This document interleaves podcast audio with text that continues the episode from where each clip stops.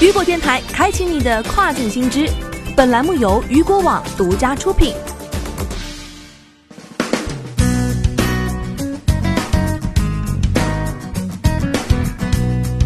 Hello，大家好，欢迎大家收听这个时段的跨境风云。那么下面的时间将带您一起来了解到的是平台系列新闻。首先，我们来关注到的是亚马逊史丹顿仓库员工因新冠病毒去世。据新浪科技报道，亚马逊于今天宣布，公司位于史丹顿仓库的一名员工因新冠病毒去世。该员工的身份并未被披露，但亚马逊方面称，其自发病以来并未接触过其他任何员工。而据媒体报道，目前已至少有五位亚马逊员工死于新冠病毒等相关疾病。亚马逊发言人表示，四月五号，该员工最后一次在史丹顿岛仓库工作，而后在四月十一号，其将新冠病毒检测呈阳性的结果告知亚马逊。本周一，该员工家人将其死讯通知亚马逊，仓库管理者在周一晚间向员工发出了通知。亚马逊发言人称，亚马逊对失去该员工感到惋惜，公司也心系其亲友，目前正在为其同事提供支持。再来关注到的是，Shopify 推出新购物应用 Shop，采用店铺优先搜索算法。据了解，Shopify 于近日推出了新的购物 APP，名为 Shop。据悉，该程序凝聚了 Shopify 支持的商家，消费者可以在应用中对 Shopify 商家的每笔订单进行查看并跟踪。Shop 还允许用户关注店铺，并直接从该程序中购买产品。此外，Shopify 并非将 Shop 用作购物搜索引擎，而是采用了店铺优先的搜索算法。当用户通过 Shop 搜索商店时，便会出现一串与搜索相匹配的店铺。外媒称，这将为 Shop 创建一个新的电商市场机会。与亚马逊不同的是，其采用的商业模式有效避免了平台商户间的竞争。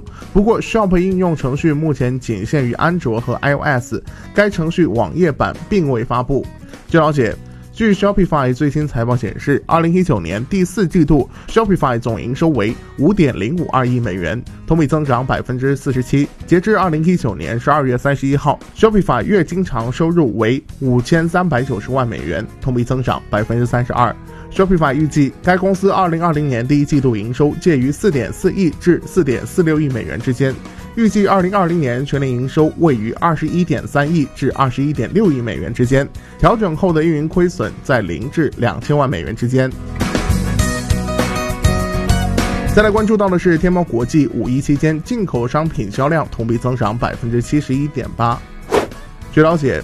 疫情全球化之下，在天猫国际逛全球买全球成为消费新方式。天猫国际数据显示，五一假期期间进口商品销售同比增长百分之七十一点八，其中作为旅游必备畅销商品，进口防晒霜成交同比增长百分之三百三十七，韩国美容仪、日本面膜、泰国乳胶枕等依旧是消费者选购的热门商品，销售同比增长均超过百分之五十。